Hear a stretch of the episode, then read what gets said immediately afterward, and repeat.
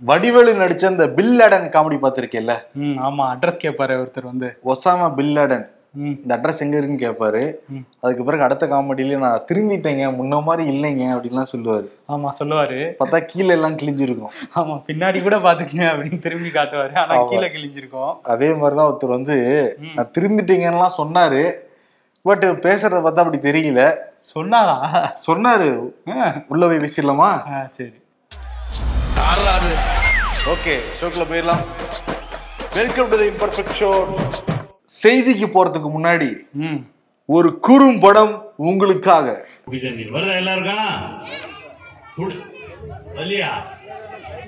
என்னது? எங்க யாரு? சேர்மன் யாரு? முந்தைய கமிஷனர் உட்காருங்க உட்காருங்க சொல்றேன் இது சும்மா இருக்கணும். கேட்கறமுள்ள வந்து இந்த அறிகுறியில எனக்கு அப்படியே ஓட்டு கிழிகிழி கீழ்ச்சிட்டீங்க. நீங்க வந்து கேட்கறீங்க கிழிகிழி கீழ்ச்சிட்டீங்க. கிழிகிழி கீழ்ச்சிட்டீங்க. நீங்க வந்து கேட்கறீங்க அதை பத்தி எனக்கு கவலைப்படல.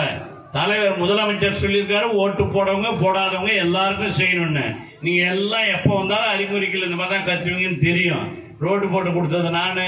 பஸ் விட்டது நானு குடிநீர் வசதி செஞ்சு கொடுத்தது நானு. அதுல குறை இருந்தா எழுதி கொடுங்க சொல்லுங்க. அதை விட்டுட்டு லபலபான்னு அர்த்தம். யார் அவருங்கிறது என்ன மக்கள் பார்த்திருப்பாங்க.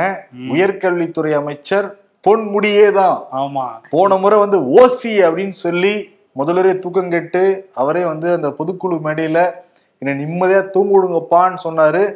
எல்லாருமே இப்ப பார்த்தது பொன்முடியை தான்.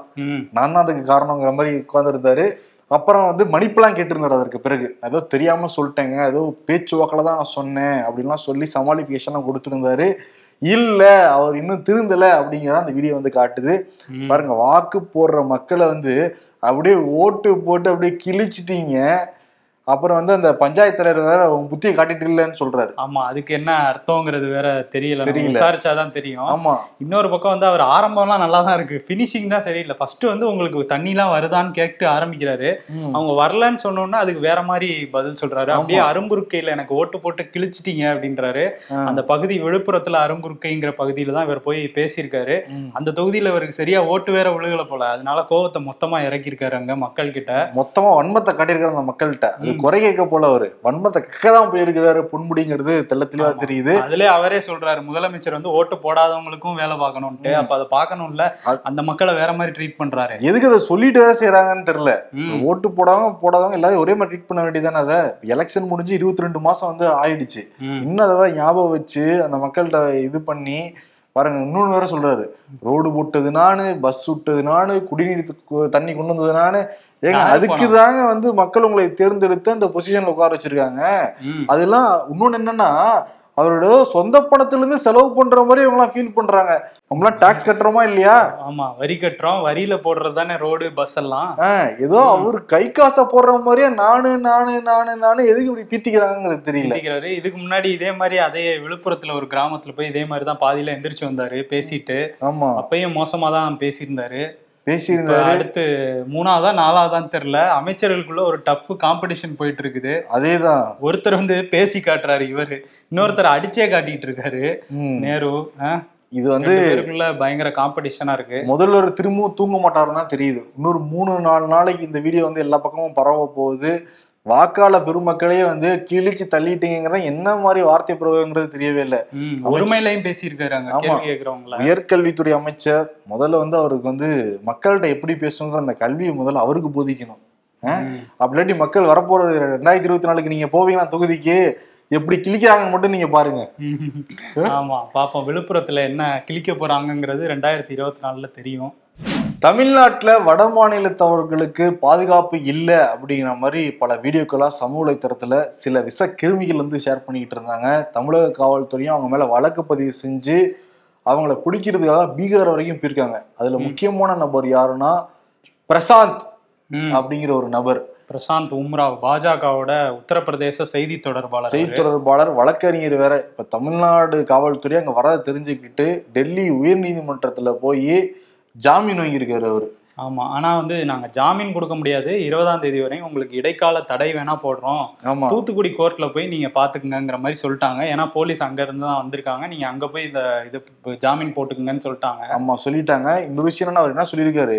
ம், தேசிய அந்த செய்தி இதுல தான் வந்தது. அதை நான் வந்து ஷேர் பண்ணேன். அதுக்கு நீ பலியாடாக்குறாங்க அப்படிங்கிற மாதிரி இந்த பிரசாந்த் உம்ரா வந்து சொல்லியிருக்காரு. தேசிய செய்தியில வந்துச்சா? எந்த செய்தியில வந்துச்சு? இது இவரே கிரியேட் பண்ண மாதிரி தான் இருந்துச்சு அந்த அவரே. கிரியேட் பண்ணியிருக்காரு. தமிழ்நாட்டுல பதினைந்து பீகாரிகள் வந்து அடிக்கிறாங்க. அதுல பன்னெண்டு பீகாரிகள் வந்து இறந்து போயிட்டாங்க. அந்த மாநிலத்துடைய முதல்வர் கூட தான் நம்ம தேஜஸ்வி இருக்காருன்னு சொல்லிட்டு வன்மத்தை பதிவு பண்ற மாதிரி தான் பண்ணியிருக்காரு. இரு தரப்பினரையே முதல்ல உண்டாக்குற மாதிரி தான் பதிவே இருக்கு. இப்ப வேற ஒரு பக்கம் பால தூக்கி வச்சுட்டாரு. அதே மாதிரி பீகார் மாநில அரசுமே ஐந்து பேர் மேல வழக்கு போட்டு தீவிரமா தேடிக்கிட்டு இருந்தாங்க. அதுல அமன் குமார் அப்படிங்கிற நபர் வந்து நேற்று கைது பண்ணியிருக்காங்க. அவர் அந்த அஞ்சு பேர் கொண்ட டீம் வந்து முப்பது போலி வீடியோக்கள் இந்த மாதிரி தயாரிச்சு எல்லா பக்கமும் செட் பண்ணிட்டே இருந்திருக்காங்க அவங்க. ஓ அப்ப இதுதான் வேலையாவே பார்த்திருக்காங்க பிளான் பண்ணி பண்ணியிருக்காங்க ஃபேக். வீடியோஸை பரப்புறத. ஆமா. ஓகே இன்னும் வழக்கு பதின பதிவு பண்ண எல்லாரையுமே கைது பண்ணோம். ம் அதே மாதிரி ஜார்க்கண்ட்லயே ஒருத்தர் வந்து கைது பண்ணியிருக்காங்க. இன்னொரு விஷயம் என்னன்னா இந்த ஹோலி பண்டிகை முடிஞ்சு திரும்பி வட மாநிலத்தவர்கள் தமிழ்நாட்டை நோக்கி வருவாங்க. அதற்காகவும் தமிழ்நாடு அரசு வந்து முன்னாடியே ஒரு மீட்டிங்லாம் போட்டு அவங்கள பாதுகாப்பா அந்தந்த இடங்களை கொண்டு போய் சேர்க்கணுங்கிறதுக்காக மீட்டிங்லாம் போட்டிருக்காங்க. நிச்சயம் நல்ல விஷயம் தான் அது. அதே மாதிரி தொழிலாளர் நலத்துறை அமைச்சர் கணேசன் வந்து தமிழ்நாட்டுல பல்வேறு மாவட்டங்கள்ல ஆறு லட்சத்துக்கும் மேற்பட்ட வட மாநிலத்தவர்கள் வேலை செய்யறாங்க அவங்களுக்கு எல்லாமே நாங்க உரிய பாதுகாப்பு நாங்க வந்து கொடுக்குறோம் அப்படின்னு சொல்லியிருக்காங்க. ஓகே இங்க சென்ட்ரல் ஸ்டேஷன் வந்து அதுக்கு பிறகுதான் வந்து எல்லா இடங்களுக்கும் போவாங்க. இன்னொன்னு என்னன்னா சென்ட்ரல் ஸ்டேஷன்ல ஆல்ரெடி வந்து சைலண்ட் ஸ்டேஷன் அறிவிச்சிருந்தாங்கல்ல ஆக்சுவலி ரயிலே பாக்குறப்ப அந்த இன்ஜினே பயங்கர சவுண்டா இருக்கும். தண்டவாளத்துல கிடக்குறப்ப அந்த சவுண்டுக்காகவே நிறைய பேர் இந்த ரயில பாத்துக்கிட்டு இருப்பாங்க ம். கரெக்டா துபு துபுன்னு வேகமா அந்த போறது குஜு குஜு குஜுன்னு போறது ஆனா ஸ்டேஷனுக்கு வந்து சைலண்ட் ஸ்டேஷனா நேத்து வந்து மாற்றுத்திறனாளிகள் அந்த தென்னக ரயில்வே அலுவலகத்துக்கு முன்னாடி போராட்டம்லாம் பண்ணாங்க. இப்போ என்ன பண்ணிட்டாங்கன்னா அது வந்து திருப்பி சைலண்ட் ஸ்டேஷன்லாம் கிடையாது. நாங்க அறிவிப்பு குரல் அறிவிப்பு இனிமேட்டு இருக்கும் அப்படின்னு சொல்லியிருக்காங்க. ஆமா அங்க நேரடியா நம்ம நிருபர் ராம் சங்கர் போயிருந்தாரு. அங்க உள்ள அதிகாரிகளே சொன்னாங்களாம் இது ட்ரையல் அப்படின்னு தான் சொன்னாங்க. ஒரு வாரமே எங்களால முடியல ட்ரையல் அவ்வளோ கேள்வி எங்களால மற்ற வேலைகளை பார்க்க முடியல அப்படின்னு சொன்னாங்களாம். இது வந்து ஃபெயிலியர் ஆகும்னு தெரிஞ்சதுனால இப்ப திருப்பி வாங்கிட்டாங்க. பருத்தி மூட்டை குடோன்லயே இருந்திருக்கலாம். ஆக்சுவலி ஸ்டேஷன் பஸ் ஸ்டாண்ட் அப்படின்னாலே இந்த இறைச்சல்லாம் அந்த இடத்துல இருக்க சவுண்டே அதுதான். ஆமா அது எதுக்கு சைலண்ட் ஸ்டேஷன்லாம் வச்சு ஏதோ பண்ணிட்டு இருக்காங்க. தோல் சீலை போராட்டம் நடந்து இருநூறு ஆண்டுகள் ஆகிடுச்சு. அதன் நினைவாக வந்து பொதுக்கூட்டம் நடந்தது நாகர்கோயில்ல. அதுல தமிழ்நாடுடைய முதல்வர் மு க ஸ்டாலினும் கேரளாவுடைய முதல்வர் பினராயி விஜயன் ரெண்டு பேர் சேர்ந்து கலந்துக்கிட்டாங்க அதுல முதல்வர் வந்து பல்வேறு விஷயங்கள்லாம் பேசணும் அந்த போராட்டத்தை பத்தியும் பேசினாரு. அதை தாண்டி நிறைய விஷயம் பேசியிருந்தாரு. அயோத்திதாச பண்டிதர் வைகுண்டர் வள்ளலார் தந்தை பெரியார் இவங்கெல்லாம் வந்து நடத்தின அந்த சீர்திருத்த இயக்கங்கள் தான் வந்து தலைநா தமிழ்நாடு வந்து தலைநிமிர காரணமா இருந்தது அப்படின்னு சொல்லியிருந்தாரு.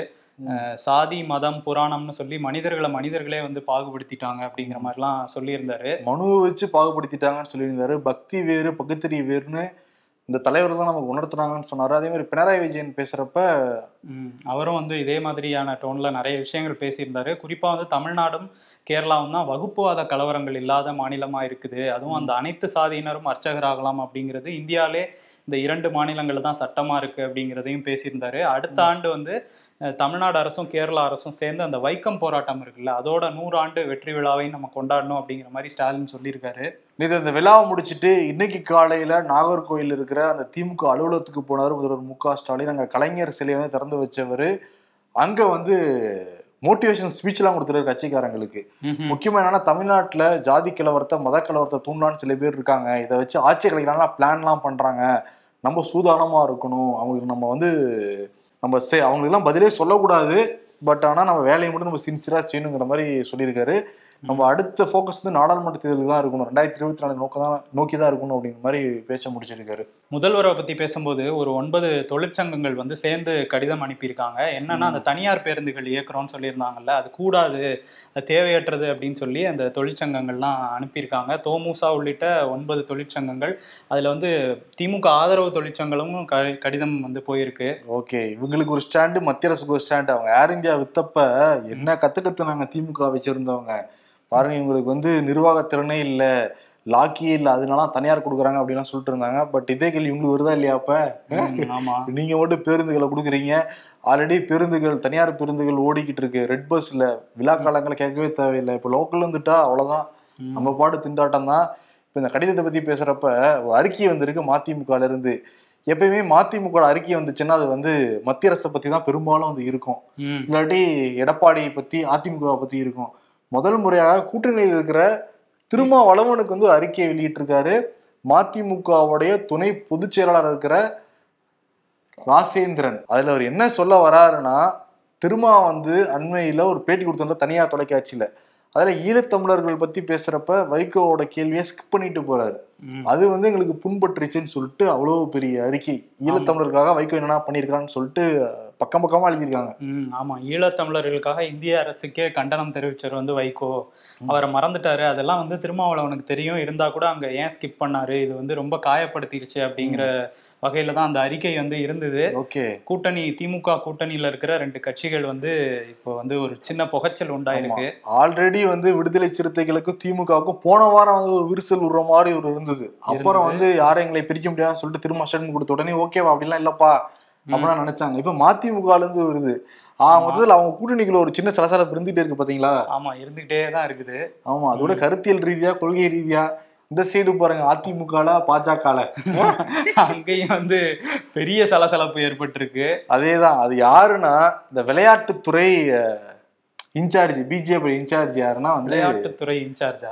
ரெட்- ரொட்டி ஐயோ ரெட்டி ரொட்டி ரெட்டி. இல்ல அமர் பிரசாத் அமர். பிரசாத் ரொட்டி ரெட்டி. அமர் பிரசாத் ரெட்டி வந்து நேத்து ரெண்டு ட்விட் வந்து போட்டிருக்காரு. அது அதிமுக சைடுல மிகப்பெரிய புகைச்சலை கிளப்பி இருக்கு ஏன்னா கடந்த ஒரு மூன்று நான்கு நாட்களாகவே அந்த ஐடி விங் தலைவர் பிஜேபியோட ஐடி விங் தலைவராக இருந்த நிர்மல்குமார் வந்து விலகினாரு. விலகுறப்ப ஃபோர் டுவெண்ட்டி மலை கட்சியோடைய நிர்வாகிகளே உளவு பார்க்கறவர் தான் இவரு. மனநலம் குன்றியவர் போல செயல்படுறான்னு சொல்லிட்டு காட்டுமா அறிக்கையை வெளியிட்டுட்டு கிளம்பியிருந்தாரு. அதற்கு பிறகு மாநில செயலாளரும் வந்து கிளம்பிட்டார் அங்கிருந்து. அதற்கு பிறகு இன்னைக்கு கூட நிறைய நிர்வாகிகள் வந்து போய் ஜாயின் பண்ணிருக்காங்க. ஆமா ஓபிசி பிரிவை சேர்ந்த அந்த ஜோதி அப்படிங்கிறவங்களும் போய் ஜாயின் பண்ணிருக்காங்க. அவங்க. கூட இன்னும் ரெண்டு நிர்வாகிகளும் போயிருக்காங்க. ஆமா. இன்னும் வரும் வாரத்துல வந்து நிறைய பேர் வந்து வருவாங்க. வருவாங்கன்னு சொல்றாங்க. அதான் இன்னைக்கு அண்ணாமலை ஸ்டேட்மெண்ட் கொடுக்குறப்ப என்ன சொல்றாருன்னா திராவிட கட்சிகள் வந்து ஆட்கள் இல்லாம எங்க ஆட்களை கூப்பிடுறாங்க அப்படின்னு சொல்லிட்டு டைரக்டாவே இப்ப அதிமுக விமர்சனம் பண்ண ஆரம்பிச்சாரு அண்ணாமலை. நேத்து அமர் பிரசாத் ரெட்டியை வச்சு ஒரு ட்வீட் ஆமா. போட்டவர் இன்னைக்கு அவராவே பேசியிருக்காரு. ஆமா அந்த ட்விட்ல என்ன இருக்குன்னு அதை சொல்லிடலாம் நம்ம. ஃபோர் டுவெண்ட்டி மலைன்னு சொல்லியிருந்தார்ல நீங்க நாலு நாலரை ஆண்டு காலம் நீங்க ஃபோர் டுவெண்ட்டியா தான் இருந்தீங்கன்னு சொல்லிட்டு ஏடிஎம்கேக்கு ஒரு குத்து குத்தி இருக்காரு ரெட்டி அதே மாதிரி இப்ப ஈரோடு கிழக்குல வந்து தோத்து போயிட்டீங்களா அப்புறம் அங்கேயும் ஒரு குத்து. அது நீங்க இருந்ததுனால தான் தோத்து போயிட்டோம்னு சொல்லிட்டு இவங்க இங்க இருந்து குத்திட்டு இருக்காங்க. ஏடிஎம்கேல இருந்து அதுக்கு பதில் சொல்லிட்டு இருக்காங்க இப்ப இவங்க ரெண்டு பேரும் சேர்ந்துதான் அங்க போட்டிட்டாங்க கூட்டணி அண்ணாமலே பிரச்சாரத்துக்கு வந்திருக்காரு. ஆமா. இப்ப அண்ணாமலே கிட்டத்தட்ட இன்டெரக்டா விமர்சனம் பண்ண மாதிரி தான் இருக்கு அதுல. ஆனா வந்து ரெட்டி வந்து அண்ணாமலோட கண்ணசைவு இல்லாம ரெட்டி எதுவுமே செய்ய மாட்டாங்கன்னு தான் சொல்றாங்க. அமர். பிரசாத் ரெட்டிங்கிறவரு. நெருங்கிய வட்டாரத்துக்குள்ள இருக்காரு அண்ணாமலையோட நெருங்கிய. வட்டாரத்துக்குள்ள. அப்ப அவர் சொல்லிதான் அந்த ட்வீட்டே வந்ததா சொல்றாங்க. ஆமா அண்ணாமலை வந்து திராவிட கட்சிகளுக்கு ஆட்கள் பற்றாக்குறை தான் இங்கிருந்து ஆட்களை உருவிட்டு போறாங்கலாம் ஒரு ஸ்டேட்மெண்ட் கொடுக்குறாங்க. ஆமா, இது அதுல பிஜேபியோட வளர்ச்சியை தான் காட்டுது அப்படின்னு சொல்லிட்டு இருக்காரு. அண்ணாமலை ஒவ்வொரு ஆளா போயிட்டு இருக்காங்க. இதுதான் வளர்ச்சி இது வளர்ச்சியா? உங்களை கழுவி கழுவி ஊத்திட்டு கிளம்புறாங்க. ஆமா வெளியே போறவங்க எல்லாம் வந்து கழுவி ஊத்திட்டு தான் கிளம்புறாங்க. ஆனா ஒரே ஒரு ஆள் வந்து அவரை புகழ்ந்துட்டு வெளியே போனாரு. யாரு? ஞாபகம் இருக்கா? ஞாபகம் வச்சுக்கிற அளவுக்கு பெரிய ஆள் இல்ல. இருந்தா கூட திருச்சி சூர்யா இருக்காரு திருச்சி சூர்யா அவர் வெளியே எங்க இருக்காருன்னு தெரியல. அவர் கோத்துட்டு கிளம்பி இருக்காருப்பா நீங்க பிஎம் ஆக வேண்டியவருனே நீங்க சிஎம் எல்லாம் ஆசைப்படாதீங்கன்னு பிஎம் கோத்துட்டு போயிருக்காரு அவரு. கொத்துட்டு போயிருக்காரு. இருந்தாலும் புகழ்ந்துட்டு போனார்ல அவரை பத்தி குறை சொல்லாம போனவர் அவர் ஒரு ஆள் தான். ஆமா வஞ்ச புகழ்ச்சி நினைக்கிறேன் திருச்சி சூர்யா பண்ணது. ஆக மொத்தத்துல என்னன்னா இப்ப அதிமுகவுக்கும் பாஜகவும் இன்னொரு விரிசல் வந்திருக்கு. அமர் பிரசாத் ரெட்டினால. வந்திருக்கு. ஆனா எடப்பாடி தரப்பு கொஞ்சம் ஹாப்பியா தான் இருப்பாங்க. ஆமா பயங்கர ஹாப்பி சூப்பர் இதான் எதிர்பார்த்தேன். நீ இன்னும் நல்லா திட்டணும். ரொட்டி. சாரி ரெட்டி நல்லா திட்டணும்? ஆமா இன்னும் விரிசல் பெருசாகணும் அப்படிங்கிறது தான் எடப்பாடியோட ஆசையா இருக்குன்னு சொல்றாங்க. ஆமா. இப்ப நம்ம மாநிலத்துல நடந்த சண்டையை பார்த்தோம். இப்ப தேசிய அளவுல நடக்கிற சண்டையை பார்க்கலாம். சண்டையை பார்க்கலாம். என்னன்னா நேத்தே சொல்லியிருந்தோம் லாலு பிரசாத் யாதவ் வீட்டுல சிபிஐ விசாரணை நடத்துறாங்க அப்படின்னு சொல்லிட்டு. என்ன விசாரணைனா அவர் ரயில்வே அமைச்சரா இருந்தப்ப நிலத்துக்கு பதிலாக ரயில்வேல நிறைய பேருக்கு வேலை வாங்கி கொடுத்துருக்காரு. நிலத்தை வந்து ஃப்ரீயா வாங்கிட்டு வேலை போட்டு கொடுத்துருக்காரு அப்படிங்கிற குற்றச்சாட்டுல தான் விசாரணை நடந்துட்டு இருந்தது. அவரோட மனைவி ராபரி தேவி அவங்க வீட்டில் வந்து விசாரணை பண்ணாங்க. இப்போ அவங்க மகள் மிசா பாரதி அவங்க வீட்லயும் விசாரணை நடத்திட்டு இருக்காங்க. அவங்க இதுதான் விசாரணை போயிட்டு இருக்கு. என்ன சொல்றாங்கன்னா தேஜஸ்வி யாதவ் இருக்காருல்ல அவரை சுத்தி தான் இந்த அரசியல் நடக்குது அப்படின்றாங்க. அவர் தான் டார்கெட்டா என்னன்னா ஜார்க்கண்ட்லயும் வந்து அந்த ஜேஎம்எம்மோட கூட்டணி பிஜேபிக்கு எதிராக நிக்கிறோம் அப்படின்னு சொல்லியிருக்காரு தேஜஸ்வி. இன்னொரு பக்கம் பீகார்லயும் வந்து அதே தான் சொல்லியிருக்காரு. அவரை சுத்தி தான் சொல்றாங்க. அவங்க பொண்ணு மிசா பாரதி இருக்காங்கல்ல அவங்க பேர் வந்து மிஸ்ஸா டைம்ல பிறந்தாங்களாம். அப்போ வந்து லாலு வந்து ஜெயில்ல இருந்தாராம். ஓகே. மிஸ்ஸா பாரதின்னு பேர் வைக்கலாம்னு வச்சுட்டாராமா. ஆஹா இங்க இருக்கிறது தெரியாம போயிடுச்சு இந்த ஐடியா. ஆமா. விசால விதி வாங்கின மாதிரிலாம் ஒரு ஸ்டாச்சு எல்லாம் பார்த்தோம் கடந்த வாரம். பார்த்தோம். ஓகே இந்த வாரம் நிலவரம் வேற? அதே மாதிரி வந்து லண்டன் போயிருக்காரு ராகுல் காந்தி. ரொம்ப ட்ரிம் பண்ணிட்டு ரொம்ப ஸ்மார்ட்டா தான் இருக்காரு ராகுல் காந்தி. அங்க வந்து இந்திய வம்சாவளியினர்கிட்ட வந்து ராகுல் காந்தி பேசுறப்ப பிஜேபி பத்தி பயங்கரமா பேசியிருக்காரு. வெறுப்புணர்வு வந்து தூண்டுறதான் பிஜேபியுடைய சித்தாந்தம். அதே மாதிரி ஜெய்சங்கர் சமீபத்துல இந்தியாவுடைய வெளியுறவுத்துறை அமைச்சர் ஜெய்சங்கர் சொல்றப்ப இந்தியாவை விட ஆற்றல் மிகுந்த நாடு சைனா அப்படிங்கிறாங்க. அப்போ ஆற்றல் மிகுந்த நாடு கூட எப்படி வந்து இவங்க சண்டை போடுவாங்க? கோழைத்தனம் தான் பிஜேபியோட இன்னொரு சுத்தாந்தம் அப்படின்னு சொல்லிட்டு கோழைகள் அப்படின்னு விமர்சனம் பண்ணியிருக்காரு. அவருக்கு ஒரு பதிலடி கொடுக்குற மாதிரி அனுராக் தாக்கூர் என்ன சொல்லியிருக்காருன்னா நம்ம நாட்டை பத்தி வெளிநாட்டுல போய் பேசுறாரு. இது இந்தியாவுக்கே அவர் செஞ்ச துரோகம் அப்படின்னு வந்து சொல்லியிருக்காரு. ஓகே அப்ப இங்க பேசினா ஓகேவா ஏத்து ஏத்துப்பாங்களா அவங்க? இங்க பேசினாலும் ஏத்துக்க மாட்டாங்க. இது இப்படி சொல்லியிருக்காங்க. அதுதான் அந்த காங்கிரஸ் தரப்புல இருந்து என்ன சொல்லிட்டு இருக்காங்கன்னா. மோடியும் தான் வெளியே போய் நேரு பத்தி எல்லாம் பேசினாரு தப்பா பேசினாரு. அப்ப அதுவும் துரோகம் தானே அப்படின்னு அவங்களும் கேட்டுட்டு இருக்காங்க. ஆமா இன்னொரு பக்கம் பாதுகாப்புத்துறை அமைச்சர் ராஜ்நாத் சிங் என்ன சொல்லியிருக்காருன்னா ம். அன்பிரடிக்டபிளா இருக்கு. அவங்க எப்ப வேணாலும் தாக்கலாம். நம்ம அலர்ட்டா இருக்கணும் அப்படின்னு சொல்லிட்டு அன்பிரடிக்டபிள் வார்த்தையெல்லாம் பயன்படுத்தி இருக்காரு ஒரு சீனாவுக்கு சொல்றாரா? அதேதான். நம்ம தயார் நிலையில ரொம்ப கண்குத்திகமா தான் பாத்துக்கிட்டு இருக்கோம். ஆனா கூட அவன் என்ன பண்றாங்கிறது கணிக்க முடியலப்பாங்க ப்ரெடிக்ட் பண்றதுக்கு நிறைய அமைப்புகள் வச்சிருக்காங்கல்ல உளவு அமைப்புகள். ஆமா கிட்டத்தட்ட அது வந்து செயல்படுது. பட் இவர் சொல்றத பார்த்தா சந்தேகமா தான் இருக்கு. ஆமா அவரே சொல்றாரு பாதுகாப்புத்துறை அமைச்சரே வந்து அன்பிரடிக்டபிளா இருக்குன்றாரு. ஆனா இன்னொரு விஷயத்த ப்ரெடிக்ட் பண்ணி சொல்லியிருக்காங்க. என்னன்னா வந்து சீன மொபைல்களை வந்து யூஸ் பண்ணாதீங்க அப்படின்னு ராணுவத்துல இருக்க வீரர்களுக்கு வந்து உயரதிகாரிகள்லாம் சொல்லுங்க அப்படின்னு புலனாய்வு அமைப்புகள்லாம் வந்து சொல்லியிருக்காங்களாம். ஏன்னா. அதுல ஸ்பைவார் ஸ்பைவேர் மால்வேர் ஏதாவது இன்ஸ்டால் பண்ணியிருப்பாங்க நமக்கே தெரியாம. நம்ம ரகசியம் நம்மளே கூட பண்ணியிருக்கோம்ல. நம்மளே கூட பண்ணியிருக்கோம்ல. எதிர்கட்சிகள் குற்றச்சாட்டு வைக்கிறாங்கல்ல அதை வச்சு சொல்றேன். பெகாசஸ் எல்லாம் சொன்னாங்கல்ல அது மாதிரி வந்து அவங்களும் பண்ணியிருக்கலாம் அப்படிங்கிற மாதிரி எச்சரிக்கை இல்ல கொடுத்திருக்காங்க ராணுவ வீரர்கள் மட்டும் இல்ல ராணுவ வீரர் குடும்பங்கள் கூட ஆமா. சைனா மொபைல பயன்படுத்த வேண்டாம் அப்படிங்கிற அறிவுறுத்தலா இருக்கு. ஏன்னா ஃபோன் பண்ணுவாங்களா அவங்களுக்கும் ஆமா ஆனா இவ்வளவு பிரச்சனை நடந்துகிட்டு இருக்கு. ஆனா மோடி வந்து இந்த கோடை காலத்தை சமாளிப்பது எப்படி அப்படின்னு நேற்று மீட்டிங் போட்டிருக்காரு. இது ஒரு முக்கியமான மீட்டிங் தான் பட் இதோட பெரிய பிரச்சனை நாட்டுல வந்து இருக்கு.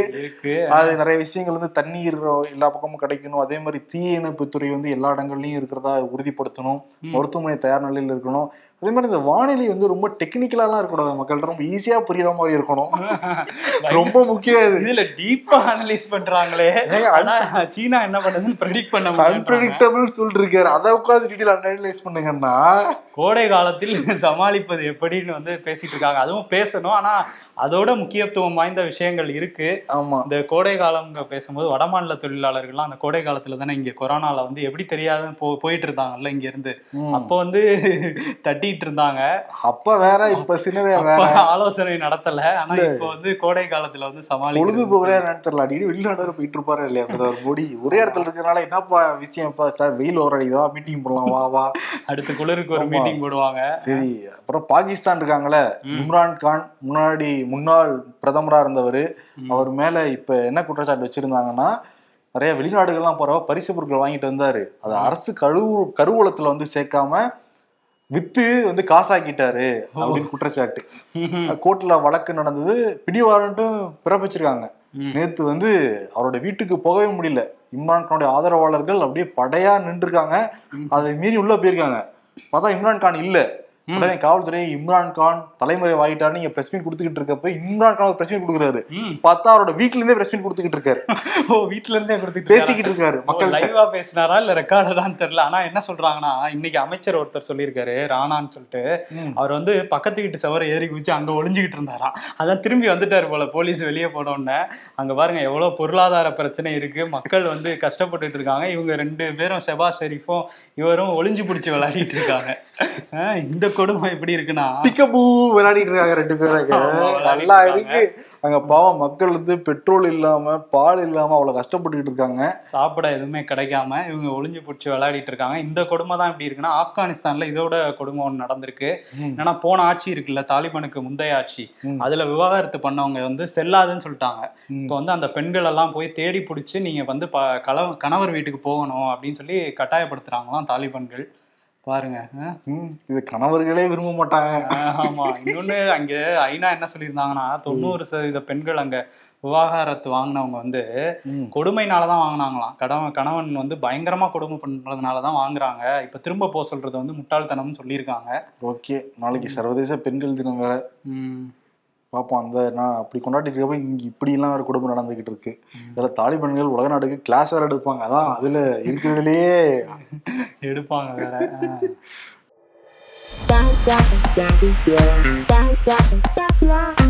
நம்ம வாழ்க்கைய பிரம்மன் எழுதுனதுக்கு பதிலா இயக்குனர் விக்ரமன் எழுதியிருந்தா ஒரே பாட்டுல பணக்காரனா இருப்போமோ என்னமோ? பெண் என்பவள் உட்காரு நாளைக்கு தான் உமன்ஸ் டே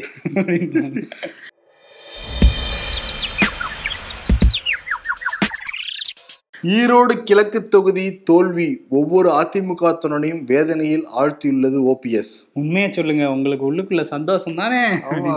டிரைவர் பாஜக ரொம்ப அவமானப்படுத்துறாங்க. அதிமுக ஜாயின் பண்ண அவங்க ஆபீஸ்க்கு போகணும் வண்டியை எடு. பிரதர் ஊருக்கு புதுசா? இதான் அதிமுக ஆபீஸ் பாஜகல இருக்கிற அதிமுக பிரான்ச் அப்படின்றாங்க இதோ வந்துட்டேன் யாருக்கு இன்னைக்கு விருது கொடுக்கலாம்? ஒரு மாபெரும் தலைவர் ஒரு ரெண்டே ட்வீட்ல வந்து ஒரு கூட்டணியை அசைச்சு பார்த்திருக்காருல்ல. நீ மாபெரும் தலைவர் அசிங்கப்படுத்துதுன்னு நினைக்கிறேன். அவர் அப்படித்தானே நினைச்சிட்டு இருக்காரு. அவர் அப்படித்தானே இருக்காரு. நானே வன்மையா கண்டிக்கிறேன். உன்னை உங்ககிட்ட.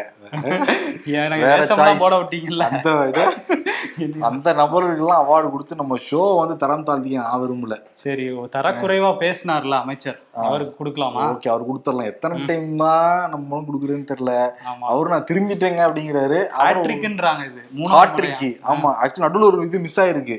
அன்னைக்கு காலேஜுக்கு வேற போயிருக்காரு அங்க வந்து ஏழை மாணவிகள் தான் அது வந்து கவர்மெண்ட் காலேஜ் ஆயிரம் ரூபாய் கொடுக்குறோம்ல கை தட்டுங்க அப்படிலாம் அங்கேயே வந்து கேட்டு கை தட்டுறதுக்கு ஆயிரம் மாதிரி- கொடுத்தாங்களா? இல்லப்பா அந்த புதுமை பெண் திட்டத்துல. கொடுக்குறாங்கல்ல. அதுக்கு வந்து அவங்கள ஒரு மாதிரி கேவலப்படுத்துற மாதிரி இதே டோன் தான் கிட்டத்தட்ட. ஒரு நூல் இலையில அப்படி கிராஸ் பண்ணி போறாங்க ஆனா உள்ளுணர்வு தெரியும்ல அவங்களுக்கு. இப்படிதான் பேசிட்டே இருக்காரு தொடர்ச்சியா. ஆனா இவர் கொடுக்கறதெல்லாம் அவர் பாக்கெட்ல இருந்து எடுத்து கொடுக்குற மாதிரியே நினைச்சிட்டு பேசுறாரு. எல்லாம் மக்கள் கட்டுற வரி ஆமா. பணம் தான். கிளி கிளி கிழிச்சிட்டீங்க நீங்க. சரி இதே மாதிரி நீங்க தேர்தல் பிரச்சாரத்துல வந்து கிளி கிளி கிழிச்சிட்டீங்கன்னு இந்த வார்த்தையை நீங்க பயன்படுத்திடுங்க பார்ப்போம் முடியுமா? ஈரோட்ல யாராவது பயன்படுத்தினாங்களா? நீங்க ஈரோடுல ப- அது முடிஞ்சு போன கதை. ஆ. பிராணமட்டத்தில் வரப்போகுது. இந்த வந்துருச்சு இன்னும் ஒரு எட்டு பத்து மாசத்துல வந்து தே- தேர்தல் அறிவிப்பாங்க. பிரச்சாரம் பண்ண ஆரம்பிச்சிருவாங்க. அந்த தொகுதி விழுப்புரம் தான் அவருடைய ஏரியா வேற பொன்முடி. நீங்க போய் இதே மாதிரி கிளி கிழிச்சிட்டீங்க நீங்க வாக்கு சேகரிங்க பார்ப்போம் அதான் முடியாது இல்ல தேர்தல் வந்தா இப்படி. ஐயா தேர்தல் இல்லைன்னா இப்படியா? என்னது? அந்நியன் அம்பியா மாறிடுவாங்க போல அந்த டைம்ல ஆமா. அதனால வந்து அவருக்கு கிளி கிளி கிளிங்கிற விருதே கொடுத்துருவோம். ஓகே கொடுத்துரும் ஆமா முதல்வர் வந்து இந்த மாதிரி நபர்களை பார்க்கணும். ம். ஆமா கண்டிக்கணும்.